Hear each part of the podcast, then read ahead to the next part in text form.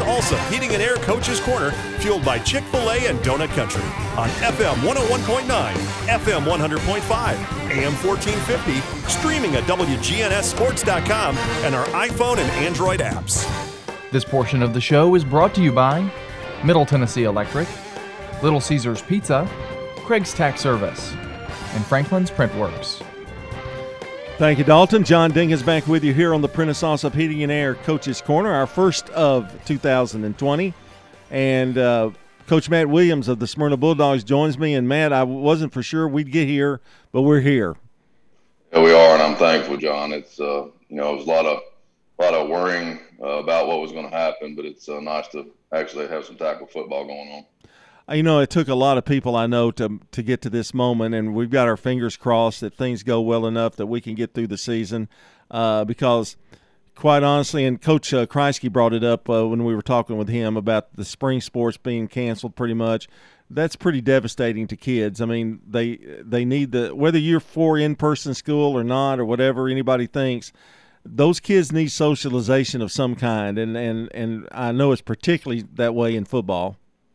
It is. You know, my heart uh, really hurt for those kids in the spring. Uh, I can't imagine. I uh, I thought about what if that happened to me, or you know, I, I couldn't even imagine it because we always grew up playing something all the time, and you know, kids need structure too. You know, that's the thing that the structure went away, and I, that's the thing that I worried the most about because kids need that, and uh, you know, take that out of their lives. It's sort of a dangerous thing when you're you know a teenager. But uh, I'm I'm grateful that we have an opportunity here. Um, to, have a season and look forward to it. I know that you you guys, uh, Smyrna in particular, have had some issues with uh, scheduling due to the fact I think one of the problems is Metro's not playing until after the uh, September, or um, hopefully that's when they're going to start, and uh, that's been kind of a headache as well, hasn't it? It has. I mean, you're not used to having to scramble to find games uh, in late July or early August. Um, you know, we got lucky. Uh, East Nashville, we were supposed to open up at East Nashville on the 21st, but uh, obviously they couldn't play. Uh, so we were able to get uh, JP2 on the schedule for next week, uh, which is going to be a, a, great challenge. You know, they're a private school uh, that's going to be very well prepared. and then our September 4th game against Overton was affected. you know, that was going to be our first region game. And we actually decided not to replace that game because the only time we could have moved it back would have been on fall break. And uh, just to be quite honest, our depth right now is a concern of mine, and I feel like uh, you know maybe two bye weeks to help us this year, and that's sort of how we looked at it. So we made the decision not to replace that game. We're going to play nine games. You know, I was talking to Brian about that, and and I, I and I didn't know your situation with depth, but I thought you know that can lead to you know you don't you want to play and you don't want to have sure. an off week, but health wise and that kind of thing, uh, it doesn't hurt sometimes, does it? It doesn't. I mean, we'd have moved them back on fall break. First of all, playing on fall break, I've never been a fan of. Yeah. Uh, it would have been sandwiched right in between Cane Ridge and Ravenwood. Uh, so we felt like it was the best decision was not play that week. And, um, you know, it's just a decision I felt like was the best for us uh, right now. Some people might agree, some people might not, but we felt like it was a good decision for us. Let's talk a little bit about the Smyrna Bulldogs. Uh, you know, every time, every year, you've got somebody you lose for, to graduation, and that's always a blow. But they have, they've got people. You've got people that uh, have to pick it up, you know, and, and and replace these guys. Let's start with the offense first of all, and let's go with the quarterback position. Yeah, I mean, we've had a good battle actually between Landon Miller and Tavian Tigg. I mean, I've been very, very impressed with Tavian Tigg. You know, Tavian uh, got hurt as a sophomore, broke his leg. You know, the, right at the start of the year that year, uh, had to have surgery, had to have plates on nine yards put in there, and uh, did not get a uh, spring, you know, uh, spring football season in the sophomore year.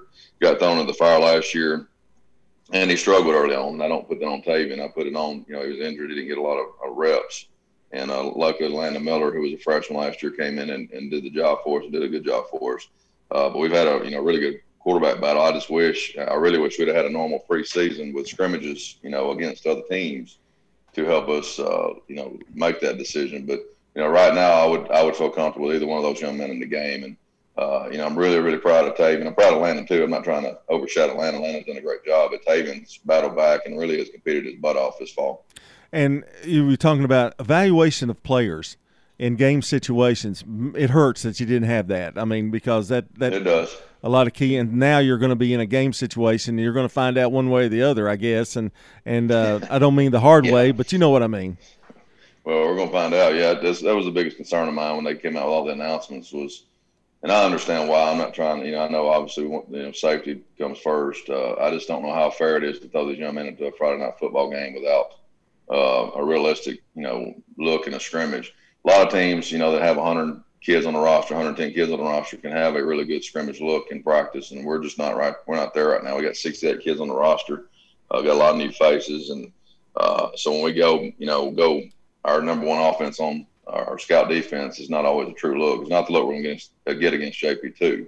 Uh, so that's what I worry about. And we've had a couple inter squad uh, scrimmages. You know, my ADs told me to be careful about saying scrimmage because it's been inter squad scrimmages amongst ourselves. And, you know, our kids, after three or four minutes where you could tell they were already gassed because you can't, I don't care how much you run them, we run them a lot, but you cannot replicate game speed. And that's where I feel like, uh, you know, tackling's going to be sloppy, I think. Uh, I think you're going to see a lot of sloppiness, but you know, like you said at the start of the show, though, I'll take sloppy right now. I'll take whatever we can get. Yeah, and, and I guess it's that way for everybody, to be honest with you. Um, Matt, talk a little bit about uh, the defense and uh, uh, how you feel about uh, what's going on there on the defensive side of the ball.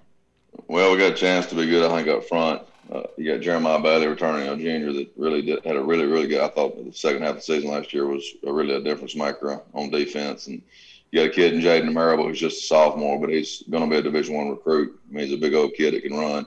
Uh, so, you know, I think our defensive front could be good. At times, we'll spell Zion Rucker up there. Zion Rucker's playing the right tackle on offense for us as well, though. So, uh, we're going to have to sort of make a decision as far as, uh, you know, how much he plays on which side of the ball because he's valuable to us.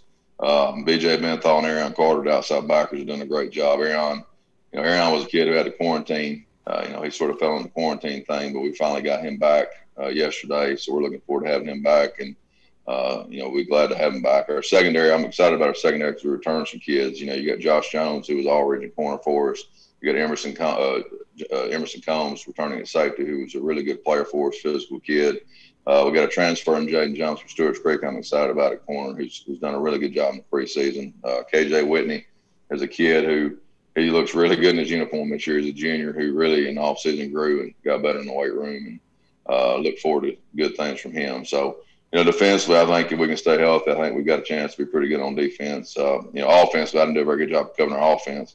Uh, but, you know, we got playmakers and, in uh, Jameer Eaton and Josh Jones and, uh, you know, Emerson Combs, KJ Whitney. Those guys will be a receiver. And, you know, I think offensively, Steve Williams has done a great job with our offense this offseason. We've tweaked some things, and uh, I, I, think will help us be more explosive getting the ball uh, in our playmakers' hands a little bit better.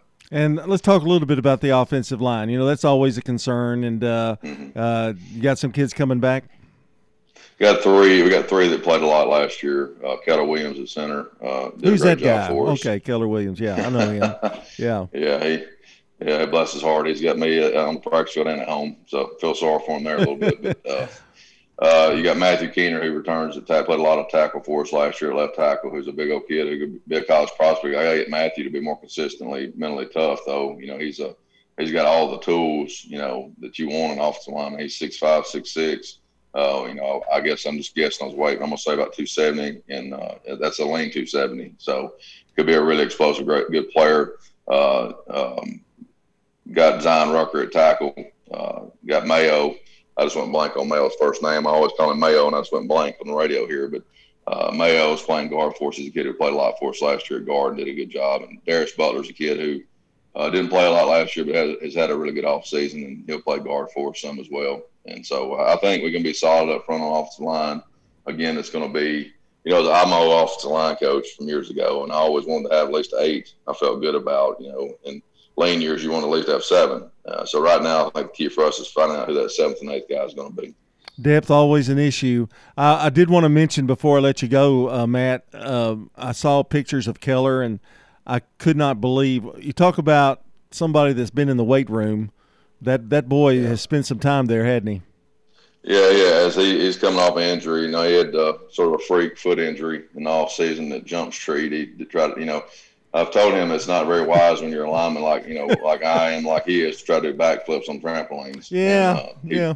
He learned a hard lesson, but he's he's a tough kid. I you know as a father, people, you know, I don't hear much of it because I don't listen to that stuff. But you know, people think coaches' kids got it easy. They're wrong. Yeah. they they don't have it easy, and I'm just proud of him and his resiliency and how he's done for us. And but I am all our, our players. You know, he's no different. I'm this group with uh, Brady Collins, and I didn't mention Brady Collins. He's one of our inside linebackers. He's going to be a really good player for us. Brady, uh, Brady Collins, Josh Jones, Emerson Combs, uh, you know, Jameer Eaton, all those kids. I've watched play football since they were seven, eight years old, and uh, with Keller. So every group special to me It's at Smyrna, but this group, Bob says, a special place, place in my heart. Yeah, I got to be. You know those kids for a long, long time since babies. Mm-hmm. You know.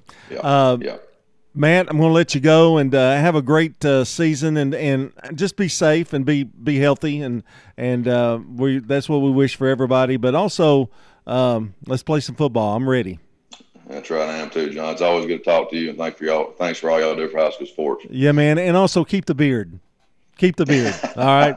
Yeah, thank you. I appreciate it. That's Matt Williams, head coach of the Smyrna Bulldogs. Always glad to talk to him. Up up next is Kit Hartsfield of the Blackman Blaze coming up here on the Prentice Ossapegan Air Coach's Corner.